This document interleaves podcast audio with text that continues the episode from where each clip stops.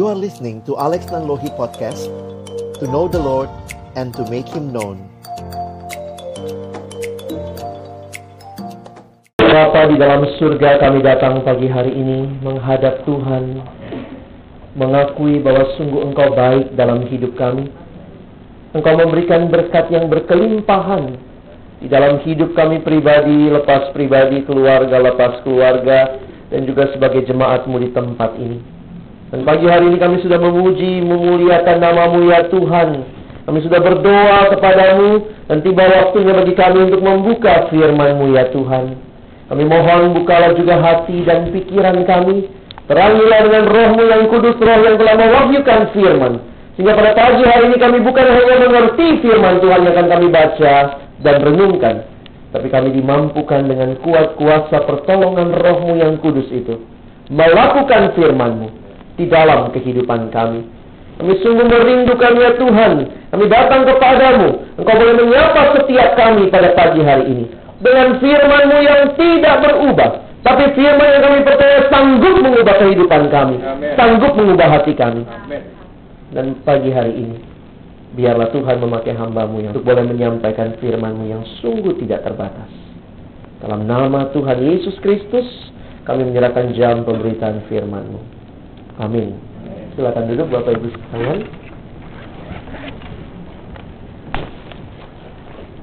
Shalom. Shalom. Selamat pagi Bapak Ibu Saudara sekalian, puji nama Tuhan. Pagi hari ini kita boleh bersama-sama memuliakan Dia melalui ibadah di hari perhentian yang Tuhan berikan kepada kita. Pagi hari ini tema yang akan kita pikirkan dan renungkan bersama adalah bicara soal ketekunan. Kunci meraih janji Allah. Tekun kunci meraih janji Allah.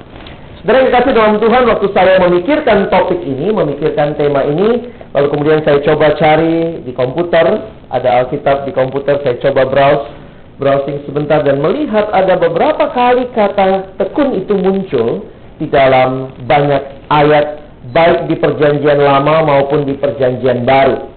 Dan kemudian satu hal yang ingin saya bagikan kepada kita pada pagi hari ini, mari kita akan membuka pertama-tama di dalam kitab Ibrani. Ibrani pasalnya yang ke-10 Kalau Bapak Ibu nanti ada waktu di rumah Tolong baca dari ayat yang ke-19 Sampai dengan ayat yang ke-39 Itu judul perikop yang diberikan adalah juga tentang ketekunan Tapi saya akan fokus secara khusus Pada pagi hari ini kita akan melihat Ibrani pasalnya yang ke-10 Kita akan melihat di dalam ayat yang ke-35 sampai dengan ayat yang ke-39. Dan secara khusus nanti saya akan fokus di dalam ayat yang ke-36. Mari kita membaca Ibrani 10 ayat 35 sampai dengan ayat yang ke-39. Jika sudah menemukan, kita akan membacanya bergantian. Saya akan membaca 35, Mohon Bapak Ibu, Saudara sekalian membaca 36, kita bergantian sampai dengan ayatnya yang ke-39. Sebab itu, janganlah kamu melepaskan kepercayaanmu karena besar upah yang menantinya. Sebab sedikit, bahkan sangat sedikit waktu lagi, dan ia yang akan datang sudah akan ada tanpa menangguhkan kedatangannya.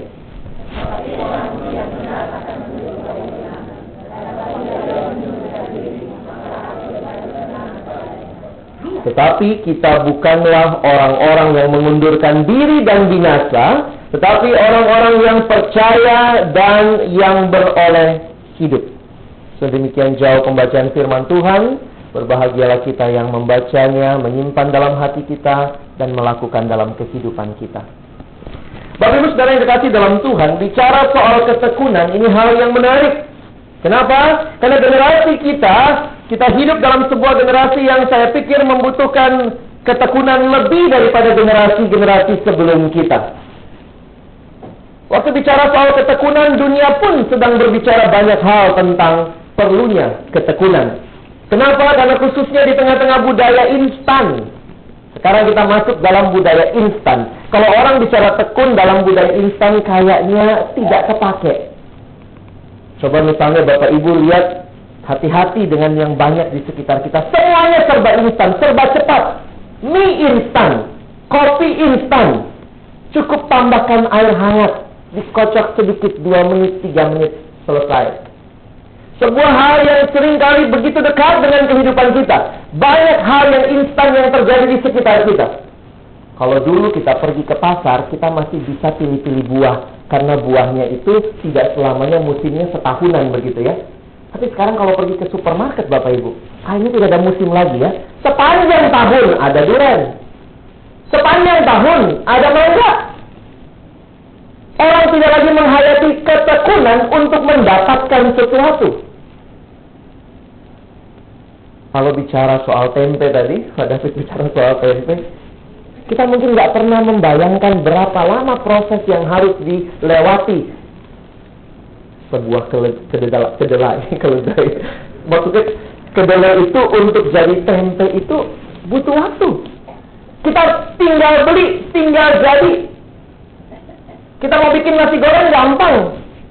Ada beras, selesai, kita kita masak, lalu kemudian kita buat nasi goreng. Tidak terpikirkan mungkin oleh kita bahwa sebenarnya melalui sebuah proses yang panjang. Mulai dari beras itu ditanam dulu, padinya, lalu kemudian sampai dituai dan kemudian bisa sampai ke supermarket. Zaman kita bukan zaman yang bicara banyak soal ketekunan. Karena semuanya ada, semuanya cepat, semuanya bisa didapat dengan cara yang instan. Oh, sering kali kalau kita melihat hal ini, jangan heran saudara, bahwa ternyata juga di dalam kehidupan kerohanian banyak orang yang mau instan. Lima menit bersama Tuhan. Lima langkah dekat dengan Tuhan. Itu buku-buku sekarang. Spiritnya spirit instan. Yang diajarkan adalah dengan cara yang sangat minimal. Dengan waktu yang sangat minimal. Kita bisa dapat sesuatu yang sangat besar. Oh katanya ini zaman ekonomi. Ini prinsip ekonomi. Usaha sekecil-kecilnya, keuntungan sebesar-besarnya. Tapi waktu bicara soal ketekunan, Alkitab memberikan kepada kita sebuah pemahaman yang berbeda. Sekali lagi ketekunan bukan sekedar sesuatu yang instan. It takes time. Ketekunan diuji dengan waktu. Manusia zaman sekarang orientasinya lebih cenderung kepada hasil. Kita melupakan untuk mencapai hasil itu membutuhkan proses. Saya harap dalam hidup kerohanian kita juga kita tidak jadi orang yang instan. Oh pengen tahu semua Alkitab. Ada nggak kursus yang satu hari saya bisa tahu semua Alkitab?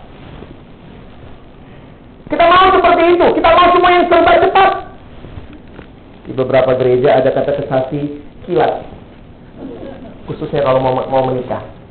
Cepat-cepat kata kesasi kilat. Kenapa? Karena sudah sudah kepepet kita pikir hal itu pun bisa kita buat instan. Produk jadi tujuan, bukannya melihat kepada proses. Nah kembali kita mengajak, saya mengajak kita melihat apa yang kita baru saja baca di dalam Ibrani pasal 10. Sedikit konteks latar belakang kalau Bapak Ibu perhatikan, sebenarnya dalam kitab Ibrani ini orang-orang yang disurati pada waktu itu, mereka adalah orang-orang percaya. Dan ternyata di dalam mereka percaya kepada Tuhan, mereka pegang janji Allah, ternyata mereka mengalami juga kebimbangan. Mereka mengalami tantangan. Mereka mungkin juga mengalami penderitaan. Misalnya kalau Bapak Ibu perhatikan Ibrani 10 dari ayat yang ke-34 tadi. Sorry, ayat yang ke-32. Kalau saya ajak kita kembali lihat Ibrani 10 ayat 32, sedikit konteks untuk kita mengerti maksud pembacaan kita. Ingatlah akan masa yang lalu. Sesudah kamu menerima terang. Wah, asik. Menerima terang menjadi anak Tuhan, tapi dikatakan kamu banyak menderita oleh karena kamu bertahan dalam perjuangan yang berat. Baik waktu kamu dijadikan tontonan oleh cercaan dan penderitaan maupun waktu kamu mengambil bagian dalam penderitaan mereka yang diperlakukan sedemikian. Ternyata jadi orang percaya di abad pertama tidak mudah. Mereka bukan hanya mengalami Indahnya Tuhan datang dalam hidup mereka. Bisa seperti kita nyanyi dengan nyaman, dengan berteriak begitu rupa. Oh Tuhan engkau baik dalam hidup. Pada zaman itu waktu mereka menyaksikan imannya. Maka mungkin mereka harus mengalami penderitaan. Dan tidak heran karena itu ada beberapa orang yang mundur. Tuhan, aku percaya kepadamu. Apakah janji Tuhan pasti? Oh, kalau kita nyanyi tadi gampang ya, Pak. Kita nyanyi, oh janjimu seperti fajar. Benar seperti yang pada David bilang tadi ya.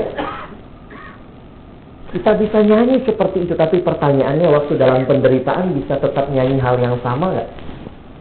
Ini kalau golok udah di sini nih ya, golok nih ya. Percaya Yesus nih golok nih. Janjimu seperti fajar, pala hilang. Gak gampang, saudara. Sehingga tidak heran di dalam jemaat Ibrani pun nampaknya ada beberapa orang yang mau mundur. Mereka melihat mana Tuhan? Saya sudah lakukan kehendakmu, saya sudah lakukan kehendakmu, mana janjimu? Mungkin kita juga orang-orang seperti itu. Kita tanya Tuhan, saya rajin ke gereja setiap minggu, saya lakukan semua yang Tuhan mau. Mana janji Tuhan? Karena saya akan diberkati, saya akan mendapatkan banyak hal. Di dalam kehidupan saya akan mendapatkan ketenangan. Mana Tuhan? Anak-anak kok berantem mulu? Ini kenyataan-kenyataan kehidupan yang waktu kita melihat. Ternyata di dalam situasi yang dialami jemaat Ibrani ini. Kita lihat kembali ayat yang ke-34.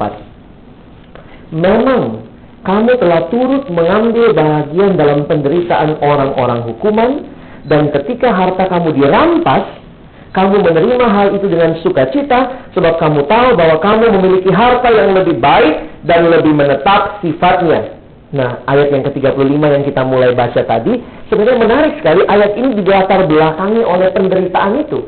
Sehingga dituliskan ayat 35, sebab itu janganlah kamu melepaskan kepercayaanmu. Jangan murtad, jangan mundur, jangan lari dari Tuhan. Sebab besar upah yang menantinya. Tapi pertanyaannya, upah yang menanti itu kapan dapatnya? Itu yang dituliskan di ayat yang ke-36. Itu tema kita. Sebab kamu memerlukan ketekunan supaya sesudah kamu melakukan kehendak Allah, jadi mereka sudah hidup dalam kehendak Allah, sudah lakukan kehendak Allah, kamu memperoleh apa yang dijanjikan itu. Tuhan janji apa sama jemaat, sama kita sekalian? Tuhan menjanjikan hidup. Itu yang ditulis di ayat 39.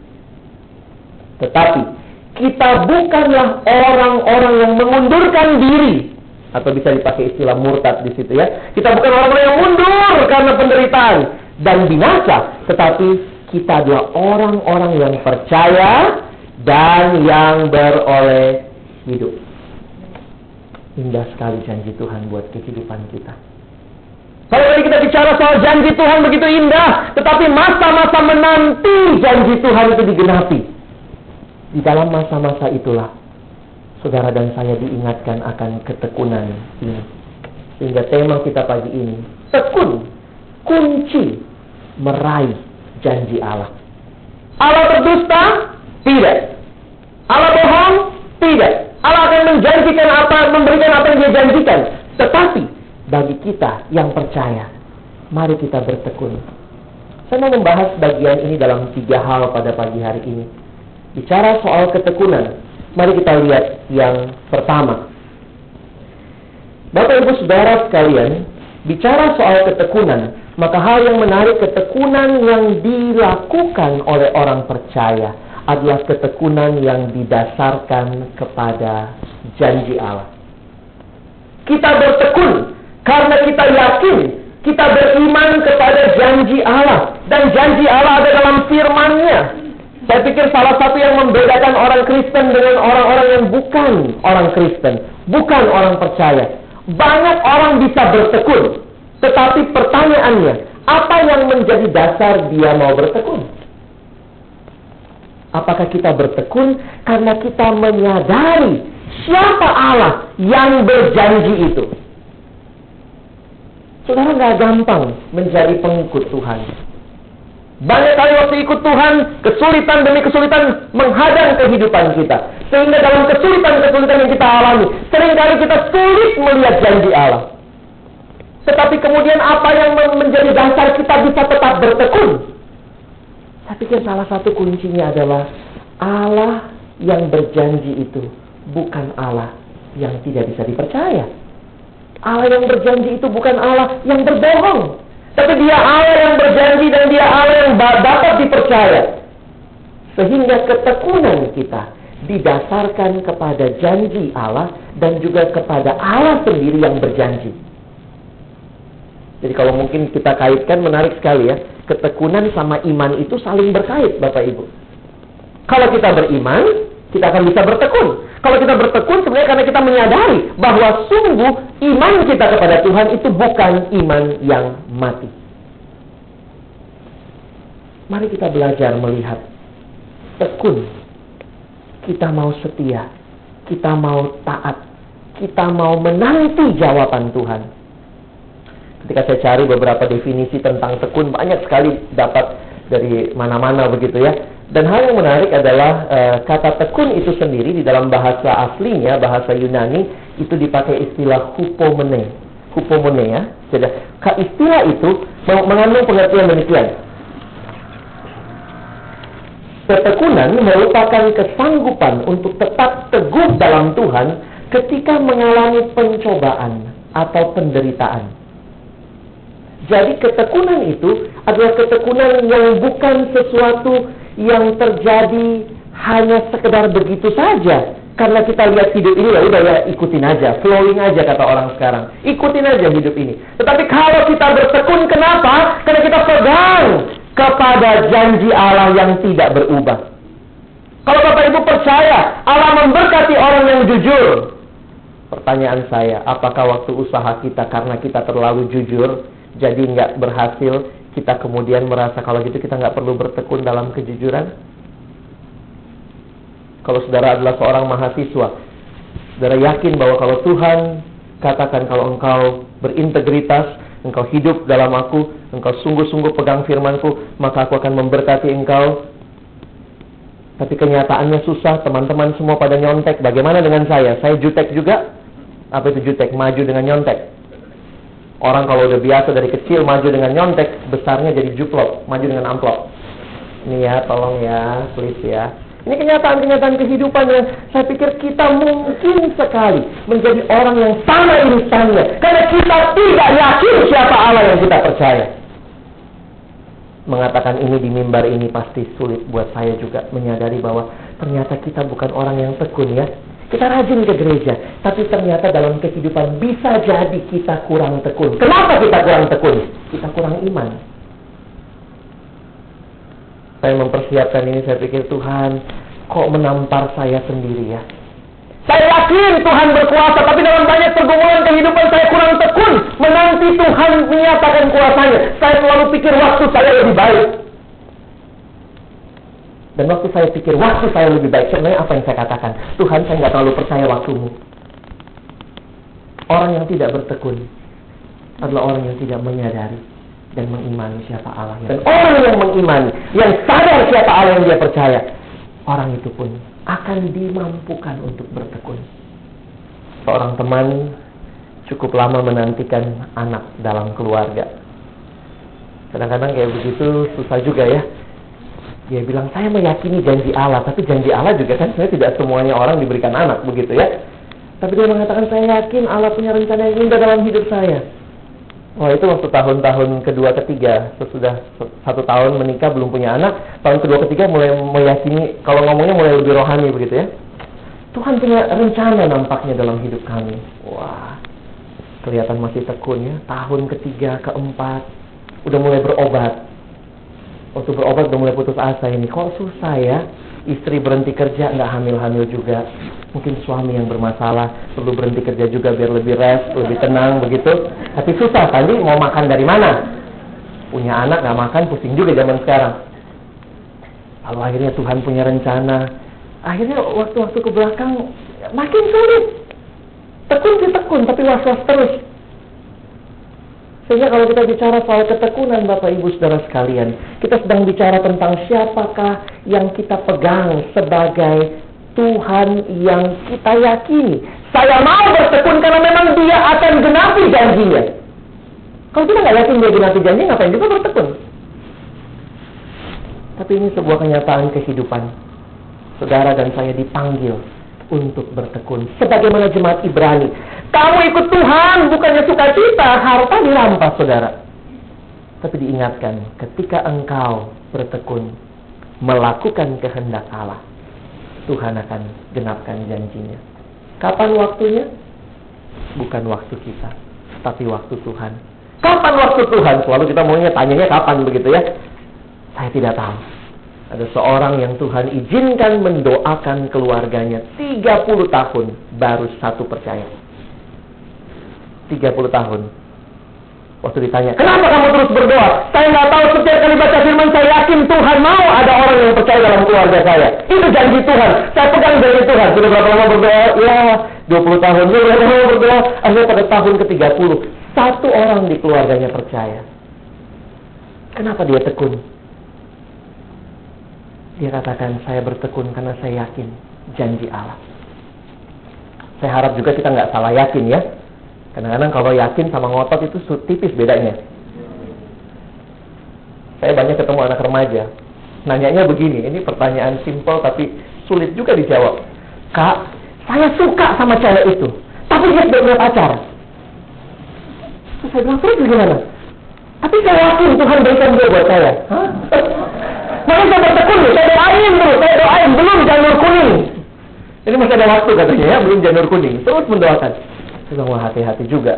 Meyakini janji Allah, saya harap saudara dan saya belajar sungguh-sungguh dari firman Tuhan. Mengerti bagaimana menggalinya, mengerti dan meyakini janji Allah. Sehingga kita nggak sembarang klaim-klaim janji Tuhan ya. Kadang kita juga begitu. Tapi dalam ketekunan ini, saya ingin ingatkan kita, ini bukan masalah keras kepala, bukan masalah ngotot, tapi yakin Allah menggenapkan janjinya. Ini hal yang pertama. Ketekunan kita didasarkan pada iman kita, percaya kita kepada Allah yang berjanji dan juga kepada janjinya di dalam firman. Hal yang kedua, ketika saya membaca beberapa definisi tentang ketekunan, hal yang menarik Bapak Ibu Saudara sekalian, dikatakan ketekunan itu bukan bicara sesuatu yang pasif. Jadi kalau kita lihat ketekunan di dalam bagian-bagian yang saya bacakan tadi buat, saudara, itu bukan sesuatu yang pasif. Karena di dalam penderitaan, ketika dikatakan engkau bertekun, perhatikan kalimatnya, bertekun sesudah kamu melakukan kehendak Allah. Sehingga tetap melakukan kehendak Allah. Bagian dalam ketekunan itu bukanlah kemudian kita lay back, kita diam duduk begitu, tetapi kita tetap melakukan kehendak Allah. Dan menarik sekali kalau lihat struktur dalam kitab Ibrani, kita ingat sekali Ibrani 11 ya. Apa itu? Saksi-saksi iman. Apakah mereka ini saksi-saksi iman orang yang bertekun? Iya. Kalau Bapak Ibu perhatikan, itu sebenarnya sangat link dengan atasnya kan? Karena itu persis di ayat terakhir, tetapi kita bukanlah orang-orang yang memundurkan diri dan binasa, tapi orang-orang yang percaya dan beroleh hidup. Berarti kita yang hidup, kita yang percaya, kita yang beriman, kita yang tekun, dan tekunnya itu kemudian tidak kemudian menunggu Allah bekerja begitu rupa, lalu mereka duduk aja. Tapi bagaimana ketekunan mereka mengikut Tuhan, menghadapi tantangan, tetap tekun, maju terus, tetap tekun, maju terus. Dan akhirnya kita melihat di dalam pasal yang ke-11 ini ada pahlawan-pahlawan iman. Bukan cuma masalah tekunnya, tapi masalah mereka tetap hidup melakukan kehendak Allah meskipun dianiaya. Sehingga menarik, Bapak Ibu pernah makan sandwich ya? Sandwich itu atasnya roti, tengahnya ada samping-samping, bawahnya roti lagi. Itu namanya sandwich. Ayat satu Ibrani ini mirip sandwich. Ibrani 10 bicara ketekunan. Ibrani 11 contohnya orang-orang yang tekun. Ibrani 12 judulnya apa? Nasihat supaya bertekun dalam iman. Jadi ini kelihatan sekali bahwa bertekun itu tidaklah didasarkan kepada sebuah kenyataan yang berdiam diri, tetapi keaktifan untuk terus hidup melakukan janji Allah. Meskipun Bapak Ibu tidak bisa melihat apa yang menjadi rencana Allah sekarang, tapi yakinilah dan lakukanlah kehendaknya. Ada orang suka bilang, ya saya kalau baca Alkitab nggak dapat apa-apa, ya sudah saya berhenti baca. Saya bilang, loh, Kalau berhenti baca bukannya lebih lebih sulit lagi? Gimana bisa dapat sesuatu? Baca aja nggak dapat, apalagi berhenti baca, ya pasti nggak dapat apa-apa. Kalau begitu apa yang saya lakukan? Baca terus. Tapi belum dapat apa-apa, baca terus. Tuhan berjanji kok, siapa yang mencari akan mendapat. Terus bertekun. Dan itu akan diuji dengan waktu. Kalau Bapak Ibu lihat ada satu ayat yang muncul di Lukas 8 Mari kita lihat sebentar. Menarik sekali waktu perhatikan di, dibicarakan tentang benih yang jatuh di tanah. Lukas 8. Mari perhatikan sebentar di dalam ayat yang keempat sampai ayat yang ke-15. Saya tidak akan mengajak membaca seluruhnya, tapi ayat yang ke-8, eh, ayat yang keempat sampai ayat yang ke-15, Bapak Ibu bisa perhatikan, ini merupakan perumpamaan tentang seorang penabur. Dan kemudian kalau kita perhatikan lagi di bagian akhir daripada perumpamaan ini ayat yang ke-15 dikalimatkan begini. Yang jatuh di tanah yang baik itu benih yang jatuh di tanah yang baik itu digambarkan sebagai ialah orang yang setelah mendengar firman itu menyimpannya dalam hati yang baik dan mengeluarkan buah dalam ketekunan. Sehingga ketekunan bukanlah fruitless, but fruitful. Orang yang tekun adalah orang yang terus melakukan apa yang jadi kehendak Allah sehingga dia menjadi fruitful. Kenapa ini penting buat kita? Karena sekali lagi kita sering kali mau yang instan Padahal ada kalimat bijaksana mengatakan no pain, no gain. No cross, no crown. Tidak ada kesulitan atau tidak ada rasa sakit ya kita nggak akan dapat untung. Dalam pengertian kita harus berkorban. Dan saya pikir ini sebuah prinsip rohani, prinsip tabur tuai bukan? Apa yang kau tabur itu yang kau tuai. Engkau nggak nabur jangan harap menuai. Itu sebuah kenyataan yang saya harap kita ingat di dalam kehidupan kita. Yang terakhir, mari kita lihat. Saya mau mengajak kita lihat satu ayat Roma 15 ayat yang kelima.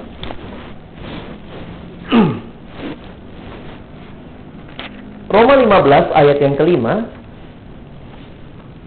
dan ayat yang keenam. Saya mengajak Bapak Ibu Saudara sekalian membaca dua ayat ini Roma 15 ayat yang kelima dan ayat yang keenam. Kita baca satu, dua, ya. Semoga Allah yang adalah sumber ketekunan dan penghiburan.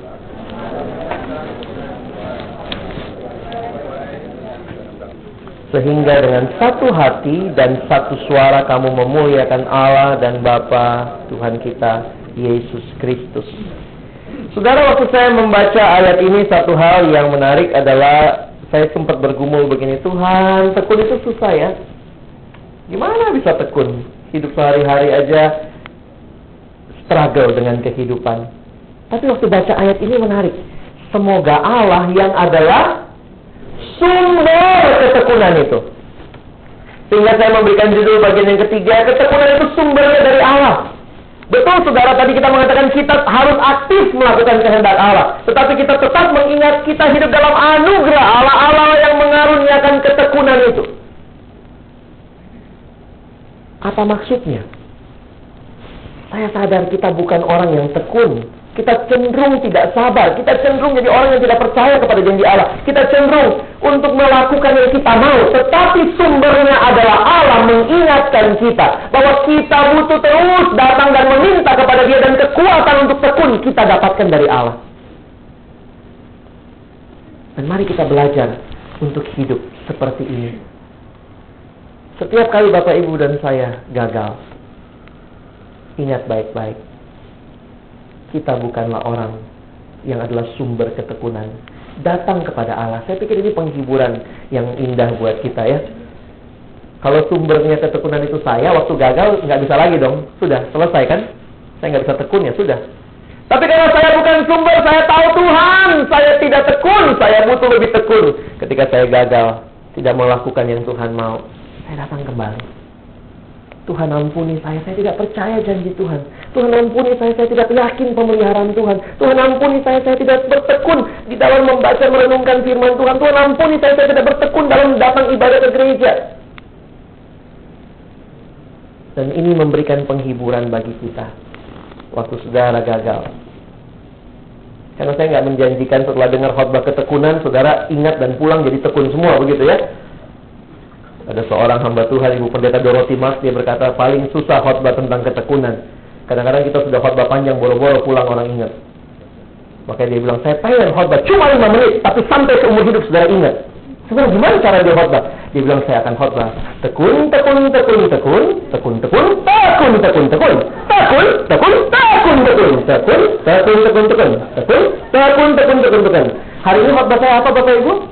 Tekun. Gampang juga ya. Itu lima menit. Pasalnya nggak usah persiapan kita jadi hamba Tuhan. Ngomong aja begitu ya. Karena kadang-kadang udah ngomong panjang juga boro-boro diingat gitu ya. Tapi saya bersyukur yakin bahwa Tuhan saya sering gagal. Termasuk juga gagal melakukan yang Tuhan mau. Tetapi kita bersyukur kita bukan sumber. Dialah sumber datang kepada Tuhan. Jangan pernah mundur ketika saudara dan saya gagal bertekun. Maju lagi. Coba lagi. Kita masuk dalam menikmati janji-janji Allah. Karena dia setia yang punya banyak resolusi tahun 2008 sudah tekun? Iya, baru 20 hari. baru 20 hari ada teman saya kemarin dia sharing di kantor. Saya rindu sekali tahun ini saya mulai baca Alkitab seluruhnya. Dia mau baca satu hari tiga pasal. Di hari yang ke-16 kemarin dia ngaku dosa. saya gagal baru 16 hari. Tapi waktu saya dapat ayat ini saya bilang, Tuhan terima kasih saya suka gagal, tapi Tuhan tidak mungkin gagal. Waktu jatuh bangun lagi, maju lagi dalam Tuhan. Saudara, kalau kita biasa bertekun dalam hal-hal seperti ini, dalam iman percaya kita, dalam keseriusan kita ikut Tuhan, saya berharap kita pun dimampukan untuk tekun melihat kehidupan kita. Banyak pemimpin-pemimpin besar di dunia ini ternyata adalah orang-orang yang tekun, bukan orang yang dihasilkan oleh proses yang instan, ada satu kalimat yang saya uh, satu artikel yang saya baca di sini. Saudara bisa menebak ini siapa? Kalau mungkin punya wawasan yang cukup baik tentang politik luar negeri. Orang ini gagal dalam bisnis tahun 1831, kalah dalam pemilihan anggota legislatif pada tahun 1832, kegagalan bisnis kedua pada tahun 1833, mengalami kebangkrutan pada tahun 1836. Ini kalau bikin CV baru begini, saudara itu tolong juga nih ya. Kalah sebagai calon juru bicara pada tahun 1838. Kalah sebagai calon dalam pemilihan pada tahun 1840. Kalah sebagai calon bagi anggota Kongres pada tahun 1843 kalah sebagai calon bagi anggota Kongres lagi pada tahun 1848 kalah sebagai anggota sebagai calon anggota Senat tahun 1855, kalah sebagai calon wakil presiden tahun 1856, kalah sebagai calon anggota Senat pada tahun 1858 dan terpilih sebagai presiden pada tahun 1860. Who is he? Abraham Lincoln. Abraham Lincoln. Siapa dia? Saya pikir bukan gagal yang kita lihat ya, tekunnya ya. Kalau Bapak Ibu lihat hidup kita, banyak gagalnya, tapi masih tekun nggak? Gagal baca Alkitab hari ini, besok baca lagi nggak? Hari ini telat ke gereja, besok telat lagi? Wah, janji Allah mah baik gitu ya. Oh, Tuhan menjanjikan sebegini, begini, begini, begini. Kita lihat tekun nggak? Saya berharap pagi ini kita disegarkan oleh firman Tuhan. Ada kalimat dari William Wilberforce. Semboyan kami harus tetap ketekunan. Dan akhirnya aku percaya yang maha kuasa akan memahkotai usaha-usaha kita dengan keberhasilan. Orang yang tekun bukan nggak pernah gagal. Mungkin sering gagal. Tapi orang yang tekun tahu kenapa dia tekun. Karena visinya jelas. Hidup rohani kita. Mari belajar tekun. Beberapa pahlawan iman yang dibaca di Alkitab begitu mengharukan kita kehidupan mereka. Nah, ada satu pahlawan iman juga walaupun tidak dicatat di Alkitab, tapi saya ingin ajak Bapak Ibu lihat cerita hidupnya sedikit. Saya makin sadar orang yang tekun bukan orang yang bebas masalah, bahkan mungkin harus pertaruhkan nyawa. Tapi kenapa dia mau tekun? Dia tahu siapa yang pegang hidupnya. Cerita tentang seorang wanita bernama Blandina Blandina adalah orang percaya pada sekitar abad kedua Masehi. Blandina ini percaya di saat uh, Kaisar Roma Marcus Aurelius tahun 161 sampai tahun 170. Kaisar Marcus Aurelius ini menganiaya orang Kristen pada zaman itu. Dia benci sama orang Kristen dan penganiaya yang cukup hebat dalam sejarah dicatat pada zaman pemerintahan dia. Walaupun dia memerintahnya tidak panjang. Kaisar-kaisar Roma senang sekali melihat orang diadu dengan binatang. Sehingga di tempat-tempat mereka itu mereka melakukan uh, menyiksa orang-orang Kristen. Blandina adalah salah seorang di antara orang percaya pada waktu itu. Blandina adalah seorang pelayan rendahan yang ditangkap dan disiksa Prajurit Romawi memaksa Blandina menyangkal imannya. Tetapi ia dipenuhi kekuatan yang membuat para penyiksanya kelelahan dan menyerah. Mereka sangat heran melihat Blandina masih dapat bernafas. Bahkan dia menjadi semakin kuat saat dia menyatakan imannya. Ia berkata, Saya orang Kristen. Kami tidak melakukan sesuatu yang membuat kami perlu merasa malu. Mendengar perkataan itu, prajurit Romawi menjadi geram. Blandina digantung di sebuah tiang yang terlihat seakan-akan dia digantung di sebuah salib. Melalui doa-doanya yang masih penuh semangat dari tiang gantungan itu, Blandina memberikan dorongan yang sangat antusias kepada mereka yang juga mengalami ujian yang berat sepertinya. Mujizat terjadi. Blandina bertahan hidup di tiang gantungan. Karena itu dia dibawa ke sebuah arena untuk dijadikan mangsa singa-singa yang kelaparan. Di tengah situasi yang mencekam itu, Blandina tidak menunjukkan rasa putus asa di depan binatang-binatang buas itu. Malah ia tetap bersuka cita dan bergembira seakan-akan dia diundang ke sebuah perjamuan pernikahan, bukan dilemparkan ke binatang-binatang buas. Dua kali Blandina dibawa ke hadapan singa-singa itu, tapi ia sama sekali tidak disentuh. Dan kali yang ketiga, sekali lagi dia dilempar ke hadapan singa. Dan kali ini dia dicabik-cabik, kemudian dia dicambuk, kemudian dimasukkan ke sebuah jaring dan diseret banteng liar. Serta kemudian dia didudukkan di sebuah kursi logam yang membara dengan telanjang. Dan ketika ia masih mampu berbicara, ia mendorong semua orang yang ada di dekatnya untuk tetap setia kepada iman mereka.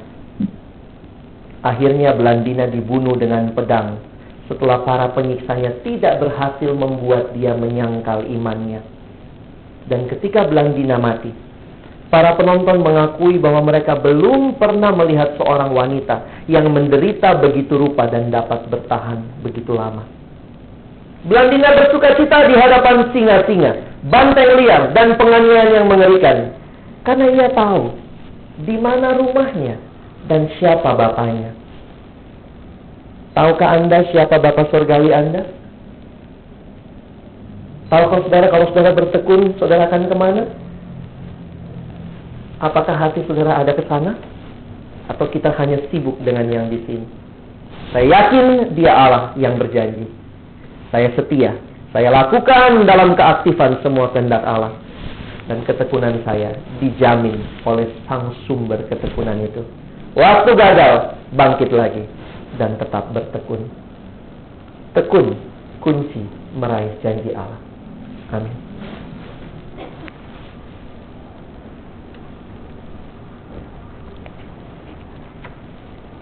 Di hadapan Tuhan yang mengenal setiap kita Mari saya undang Bapak Ibu secara pribadi ambil waktu. Dalam waktu tenang ini kita datang kepada Tuhan dalam doa-doa pribadi kita. Mari minta di hadapan Dia. Tuhan, saya mau bertekun. tidak mudah. Tapi saya tahu saya bisa memohon dari Tuhan. Berikan saya ketekunan. Berikan saya kepercayaan yang penuh bahwa Engkau yang berjanji, Engkau yang akan menggenapi. Dan biarlah kita boleh keluar menjadi orang-orang yang bertekun. Meyakini Tuhan dan janjinya dalam hidup kita.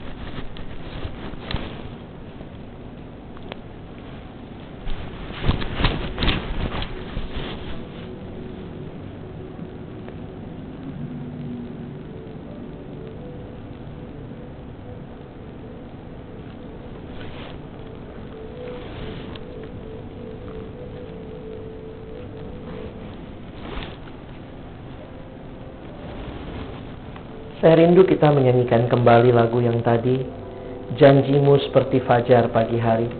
Mari dalam hati yang sungguh-sungguh di hadapan Tuhan Kita meyakini Tuhan terima kasih. Engkau sungguh baik dalam hidupku. Ketika kuhadapi kehidupan ini Jalan mana yang harus kuhadapi? Ku tahu ku tak mampu Ku tahu ku tak sanggup hanya Tuhan tempat jawabanku.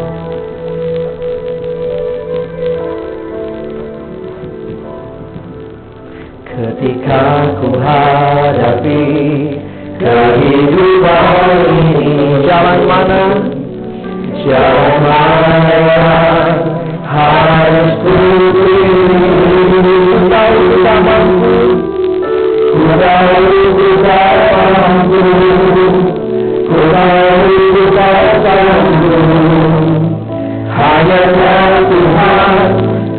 Aku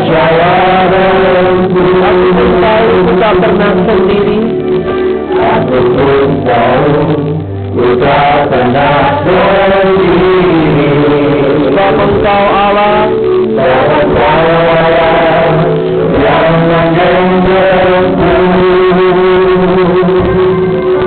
Padamu membelaiku Cintamu memaksaku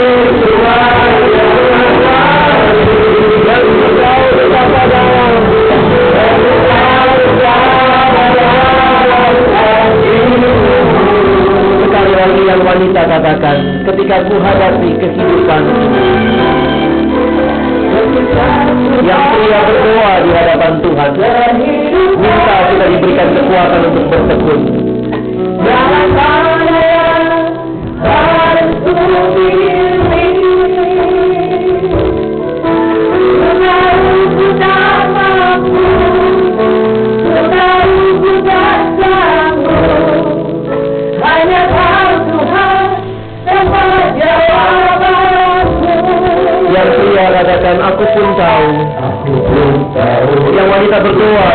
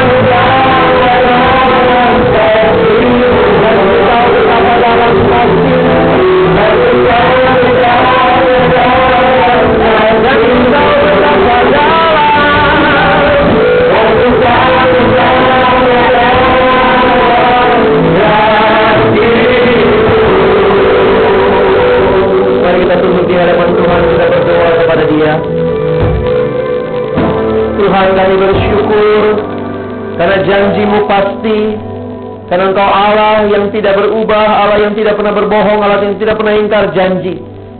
Dan kami sadar Tuhan sering kali kami yang kurang bertekun. Kami mengharapkan dengan cara kami Dengan waktu kami. Dan kami memaksakan apa yang kami mau kepada Tuhan. Tapi hari ini kami belajar Kami mau takluk kepada kehendakmu ya Tuhan. Kami berdoa biarlah setiap kami yang sudah memasuki tahun 2008 ini kami yang tahu di dalam tahun ini banyak janji Tuhan yang akan digenapi dalam kehidupan kami pribadi lepas pribadi, keluarga lepas keluarga. Tuhan tolong kami bertekun.